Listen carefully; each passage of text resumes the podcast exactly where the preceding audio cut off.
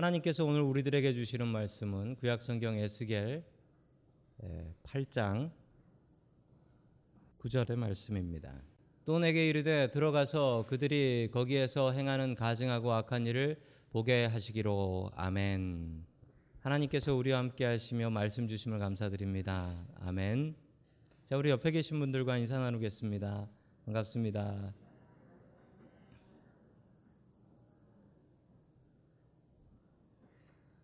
어, 저를 저를 용서해 주시기 바랍니다. 너무 더워서 벗었어요. 뭐 그런 얘기도 하시더라고요. 깝깝하니까 좀 벗고 있으라고 보는 사람이 괴롭다고. 아이고 여러분들 얼마나 고생 많으십니까.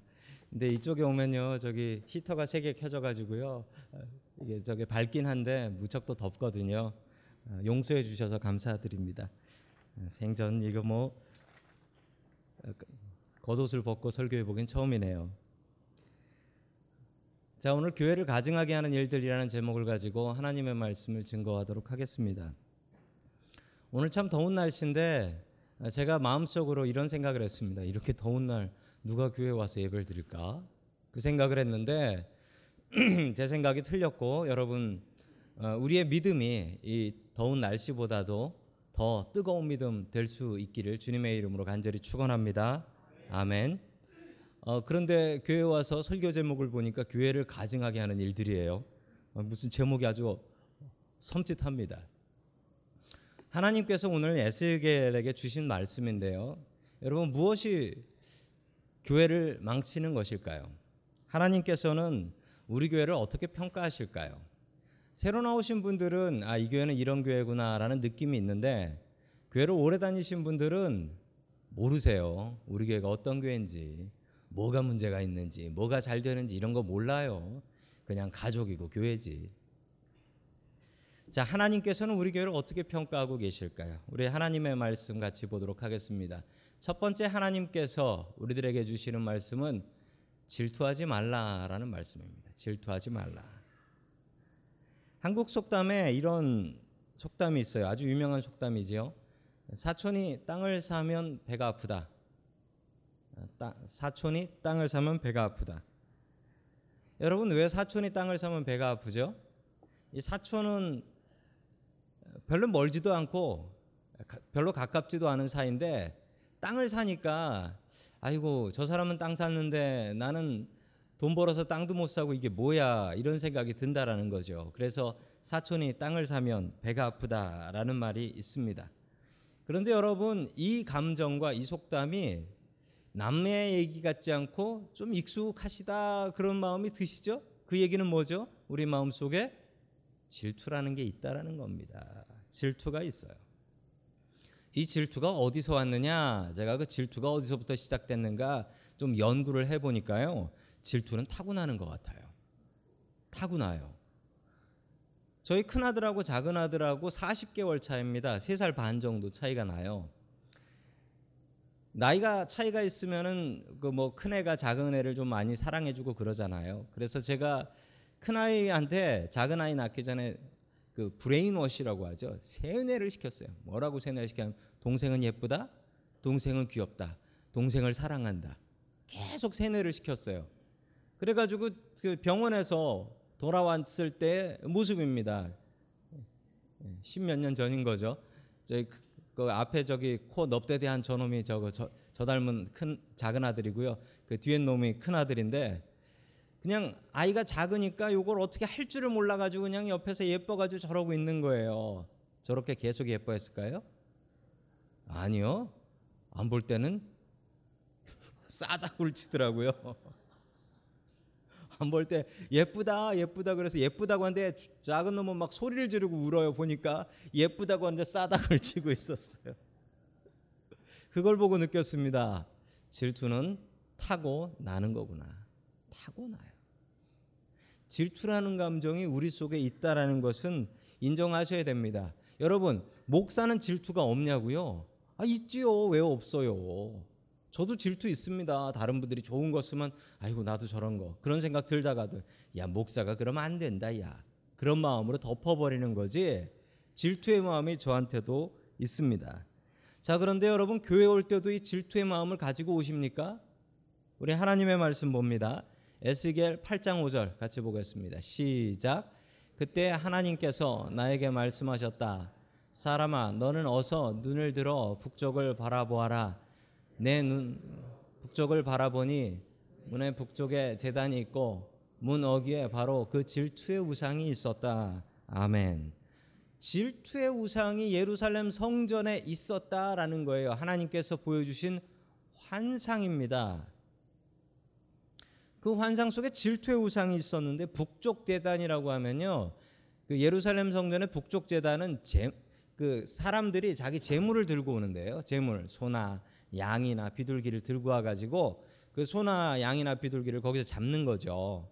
그 잡는 재단이 있는 곳에 질투의 우상이 있었대요. 즉 다시 저희 교회로 설명을 해보자면 저 뒤에 헌금통이 있는데 여러분 헌금들 하시고 들어오셨잖아요. 그 위에 질투라는 우상이 있다라는 거예요. 그래서 거기에 헌금 넣으면서 다른 사람을 질투하고 하나님 내가 다른 사람보다 더 많이 받게 해주십시오. 질투하는 마음을 가지고 교회를 오는 사람들이 있다라는 겁니다. 여러분 교회를 가증하게 만드는 것은 질투입니다. 여러분 질투를 내려놓을 수 있어야 합니다. 여러분 교회 올 때도 질투가 있어요. 그래서 그 교회에서 얄미운 여자 시리즈가 있대요. 교회의 얄미운 여자 시리즈. 10대 때는 얼굴 예쁘고 공부 잘하는 애. 거다가 믿음도 좋아. 이런 애. 이거 얄미운 애래요. 자, 20대 때 얄미운 여자는 한국에서는 이 성형 수술을 정말 많이 하더라고요. 성형 수술을 했는데 티가 안 나는 여자. 이 쌍꺼풀 한 거야 만든 거야. 이런 얘기 듣는 사람. 30대 때는 놀 거 다 놀고 남자친구 이 남자 저 남자 다 사귄 거 아는데 좋은 남자한테 시집 제대로 간 여자. 여러분 그 질투가 몰려오지요, 여러분? 40대 때는 실컷 노는 줄 아는데 그 집에 좋은 대학 들어가는 여자. 50대 때는 골프 치는데 얼굴에 김이 안 끼는 여자. 아, 얄밉대요. 60대 때는 돈 잘 버는 남편이 은퇴하고 나서 일찍 죽어서 보험금 잔뜩 남겨놓고 죽은 여자. 이런 여자래요. 여러분 생명보험 드신 분들은 조심하시기 바랍니다. 70대가 마지막인데 70대 때는 나쁜 짓 해서 욕 진창 얻어먹고 살다가 죽을 때 예수 믿고 천국 가는 여자래요. 여러분들 느낌이 오시죠? 아, 왜 이렇게 갑자기 날도 더운데 짜증이 몰려올까? 여러분, 우리의 마음속에 질투가 있다라는 것을 인정하셔야 됩니다. 어쩔 수 없이 질투하면서 사는 거예요. 그런데 여러분, 성경을 찾아보니까 이 질투가 어디서 왔나 보니까 여러분 하나님이 질투의 하나님이래요. 자기를 나는 질투의 하나님이니 그렇게 설명하세요. 여러분 질투는 하나님께서 주신 감정입니다. 그런데 이 질투를 나쁘게 사용하시면 안 되는 거예요.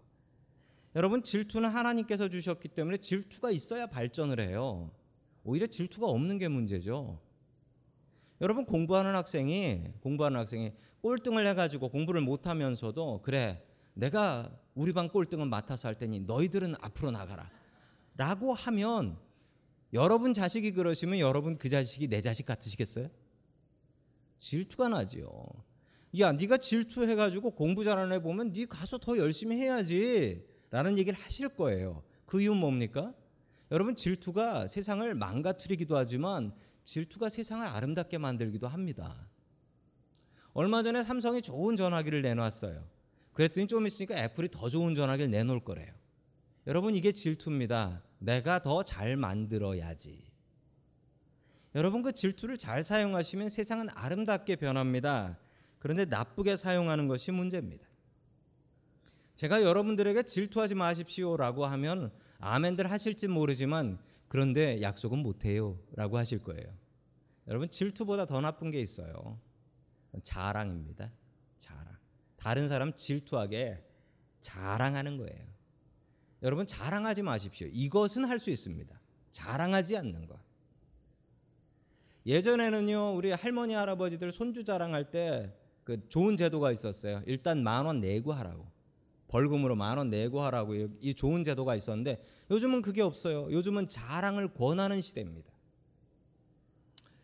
그래서 자랑하는 책이 있더라고요. 보니까 인터넷에 페이스북이라고 자랑이 모여 있는 책이에요. 그냥 자랑을 늘어놓는데 뭐 별의별 자랑이 다 있어요. 어디 좋은 데 가서 레스토랑 가서 먹는, 먹을 때 있으면 그 사진들 찍잖아요. 찍고 마는 게 아니야. 그거 사, 인터넷에 올려요. 그러면 거기 사람들이 부럽다 뭐 그러면서 근데 그 사람이 맨날 그거 먹고 사냐고요? 맨날 그거 먹으면 사진 안 찍죠. 여러분 맨날 먹는 걸 누가 사진 찍어요? 제가 집에서 혼자 라면 끓여 먹고 있다가 그거 보고 라면 맛이 그냥 떨어져 가지고 여러분 다른 사람이 그 좋은 거 먹는 것을 보면 나는 불행해집니다. 좋은 곳에 관광 가시면은 거기 사진 찍어서 올리시는 분들이 있어요. 어, 내가 이렇게 좋은 곳을 봤으니까 이걸 좀 나눠야겠다 이런 마음으로 올리시는 분들도 계시지만 자랑하려는 마음이 있습니다. 여러분 절대 여행 가셔서 페이스북에 올리시면 안 돼요. 그래서 보는 사람들이 그거 보고 어 집이 비었구나라고 해서 강도들이 털어간대요. 인터넷 뒤지면 주소는 쉽게 나오거든요. 가족 다 갔다고 사진까지 다 나와. 내 자식이 어디 가서 뭐 잘했다, 공부 잘했다, 성공했다 그런 거 있으면은 사진 찍어서 올립니다. 얼마 전에도 어떤 분이 어, 대학교 앞에서 그 대학교 이름 들어가는 그 사진을 딱 찍어서 사람들이 이거 뭐야라고 했더니 여기 들어간 거야. 어, 우리 아들이 여길 들어갔어. 자랑을 했더라고요. 저는 그날 저희 집 애를 잡았습니다. 여러분 자랑을 하면 자랑하는 사람은 행복할지 모르지만 그 자랑 보는 사람들은 불행해집니다. 그래서 저 요즘 페이스북 잘 안 들어가요. 거기서 누구 기도해 드릴 분이 있나라고 다루 찾아보니까 아예 슬픈 일 있는 사람은 하나도 안 올려. 다 자랑거리만 올려요. 여러분 자랑은 다른 사람을 불행하게 만듭니다. 그러므로 자랑하지 마십시오. 자랑하면 다른 사람 불행해지는 거예요. 우리가 정말 자랑하고 싶으면 자랑할 게 딱 하나 있는데 여러분 알려드리겠습니다. 우리 하나님의 말씀 같이 봅니다. 고린도후서 11장 30절입니다. 시작. 자랑을 해야 나는 내 약점들을 자랑하겠습니다. 아멘.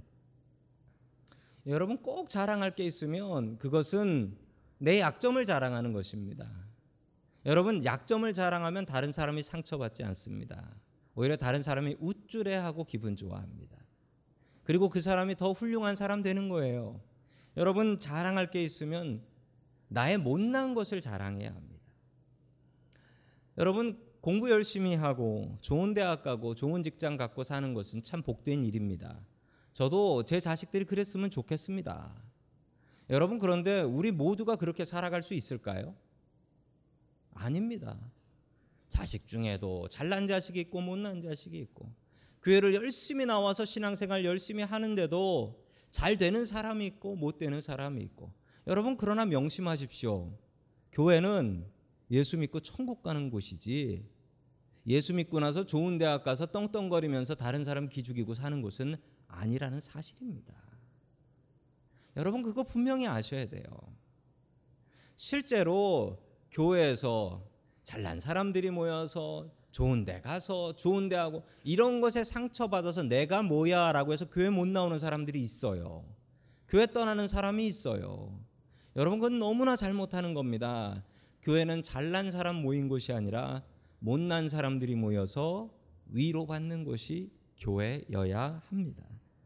여러분 약점을 자랑해야 돼요. 우리의 약함을 자랑해야 됩니다. 여러분 제가 제가 먼저 본을 보여서 저의 약점을 자랑하겠습니다. 저는 키가 작아요. 여기 밑에 발판 올려놓고 올라간 겁니다. 정말 화나는 것은 강사 목사님 오셔서 이 발판 치워버릴 때예요. 저는 어쩌라고? 저는 머리숱도 많지 않습니다. 여러분 그리고 저는 남들이 좋아하는 딸도 없고 아들밖에 없습니다. 저는 약점이 많은 사람입니다. 여러분 저는 약점을 자랑합니다. 저도 자랑할 게 조금 있긴 한 것 같아요. 절대 자랑하지 않아요. 여러분 자랑하려면 주님의 십자가를 자랑하고 우리의 약점을 자랑해야 합니다. 여러분 마음속으로 지금 여러분들의 약점을 하나 생각하시고 여러분 옆에 계신 분들에게 그 비밀을 지금 같이 나누도록 하겠습니다. 이런 건 실습을 해야 돼요. 옆에 계신 분들에게 나의 약점 하나를 나눠 주시기 바랍니다. 네, 실시.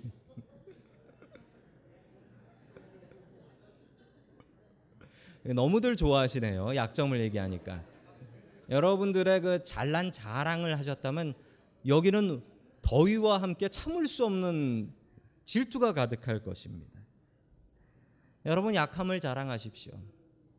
여러분 우리에게 여러분 잘난 사람은 옆 사람이 아무리 자랑해도 화나지 않습니다.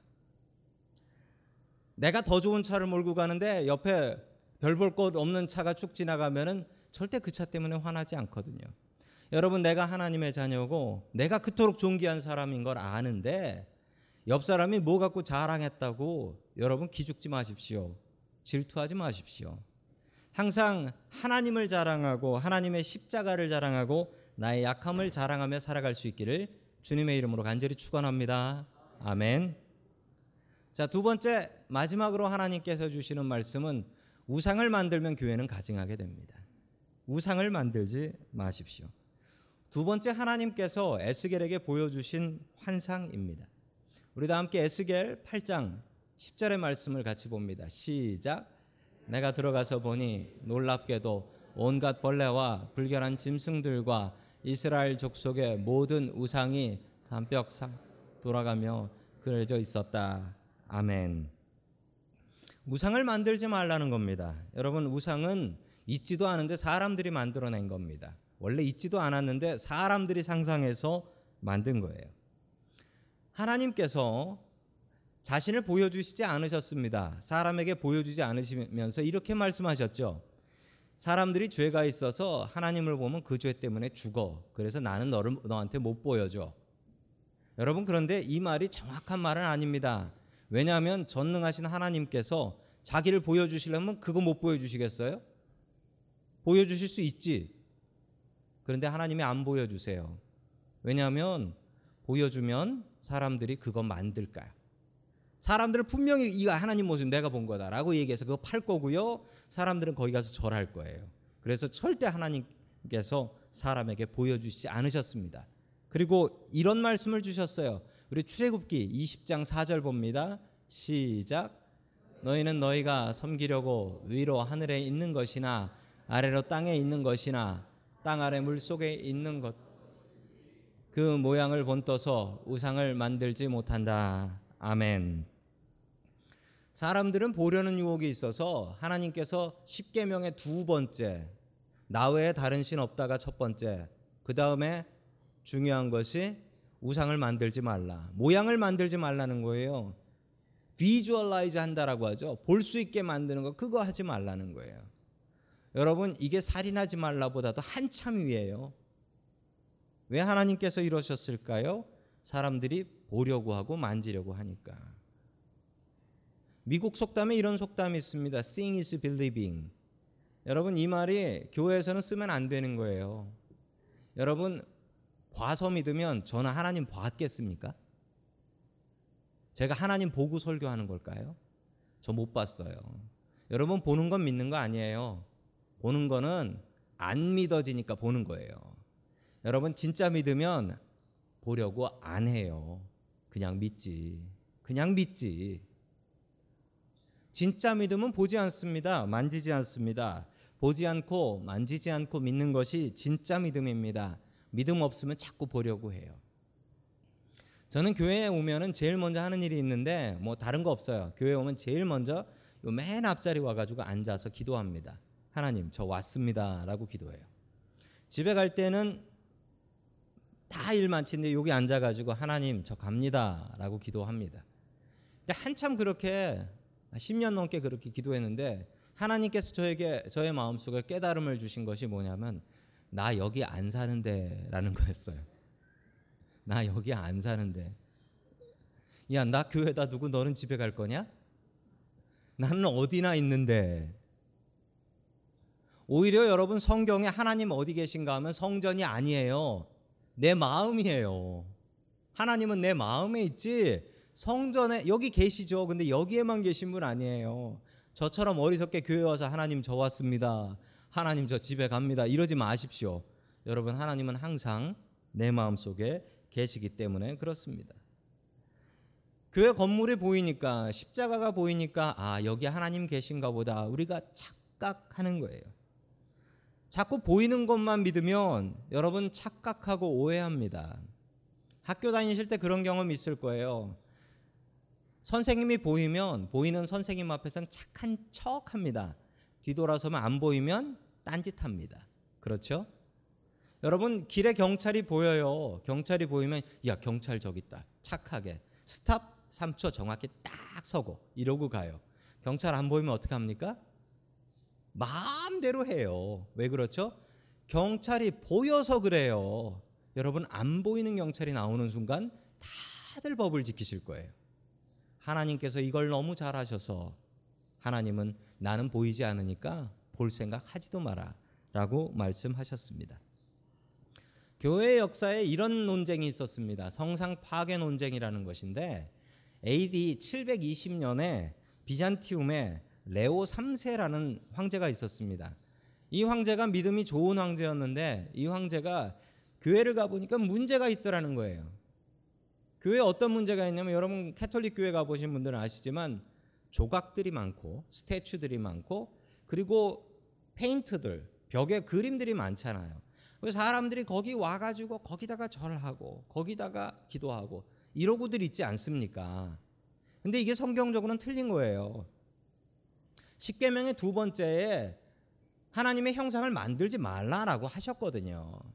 근데 이 레오 3세라는 분이 이 말씀의 은혜를 받아서 자기가 왕이 되고 황제가 되고 나서 온 세상에 이렇게 선포해 버렸습니다. 교회에 있는 모든 스태츄들, 조각들과 그림들, 페인트들을 다 없애버려라 라고 명령을 내렸습니다. 그런데 이제 서, 동방교회하고 서방교회가 있는데요. 동방교회는 그리스 정교회라고 해서 그리스 중심이고요. 서방교회는 어디냐면 바티칸을 중심으로 한 지금의 천주교회입니다. 그 천주교회에서는 이 그쪽 지역 사람들은 뭔가 이 조각을 놓고 여기다가 경배하고 이런 거에 너무 익숙해 있었기 때문에 우리는 그 명령을 따를 수 없다라고 해서 이 동방교회와 서방교회가 싸웁니다. 그래서 끝내는 이 두 교회가 갈라져 버려요. 교회가 두 쪽이 나버리죠. 참 안타까운 일입니다. 여러분 그런데 여러분들이 아시는 뭐 조각이라든지 이런 것들을 보시면서 그런 거에 뭐 도움을 받으시는 분들도 계실 거예요. 믿음 생활에 도움이 된다. 그런데 여러분 아주 나쁜 작용이야 부작용이 하나 있어요. 그게 뭐냐면 여러분 화면을 보시면요 예수님의 사진입니다. 여러분 딱 보시면 아시죠? 제가 예수님이라고 안 해도 예수님인 거 아시잖아요. 왜 그렇죠? 저런 분이거든요 원래 예수님은 예수님은 방금 미용실에서 머리를 하고 나오신 것 같은 이런 꼬불꼬불한 머리를 하고 계시고 여러분 참고로 예수님은 노숙하셨습니다. 그리고 멋진 십자가 목걸이를 하고 계시고 그런데 전혀 저렇지 않아요. 전혀 저렇지 않아요. 왜 저렇지 않냐면 여러분 기독교가 유럽으로 전파돼서 유럽 사람들이 그림을 그리니까 자기 동네 사람 같이 그려놓은 거예요. 그러나 분명히 명심하십시오. 이스라엘은 아시아에 있습니다. 그리고 이스라엘의 유대인들은 원래 이란, 이라크에서 아브라함이 거기 고향이거든요. 거기서 이민 온 사람들이 한 거기 때문에 예수님의 모습을 가장 잘 그린 분은 이란, 이라크 사람들의 모습. 이게 가장 성경적인 모습이에요. 그런데 저 백인 사람이 예수님이다라고 착각을 하면서 흑인들은 그냥 노예로 만들어진 사람들. 뭐 그렇게 저도 어렸을 때 그렇게 배웠습니다. 여러분 그런데 그게 정말 잘못된 거예요.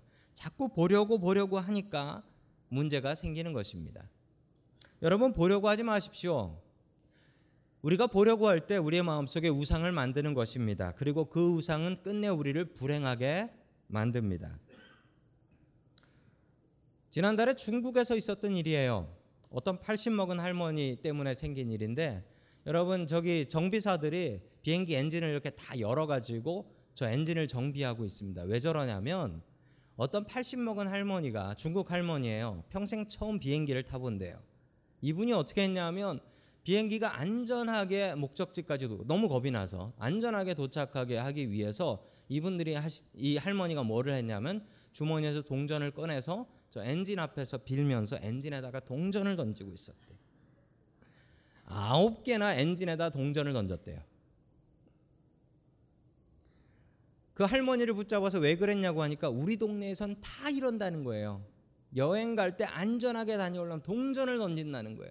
그래서 엔진에 아홉 개 동전이 들어가서 저 엔진을 분해해서 엔진에서 동전 아홉 개를 찾느라고 다섯 시간 동안 그리고 열 시간 뒤에 비행기가 출발했다. 뭐 안전하게 갔대요. 아마 이 할머니가 동전을 던져서인지 모르겠지만 안전하게는 갔다라는 거예요. 여러분 우상은 우리를 불편하게 하고 우상은 우리를 망칩니다. 우상은 우리를 망쳐요.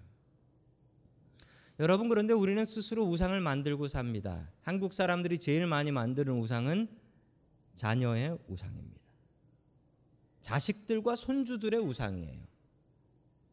여러분 그게 우상이 되면 우리를 아주 불행하게 만듭니다.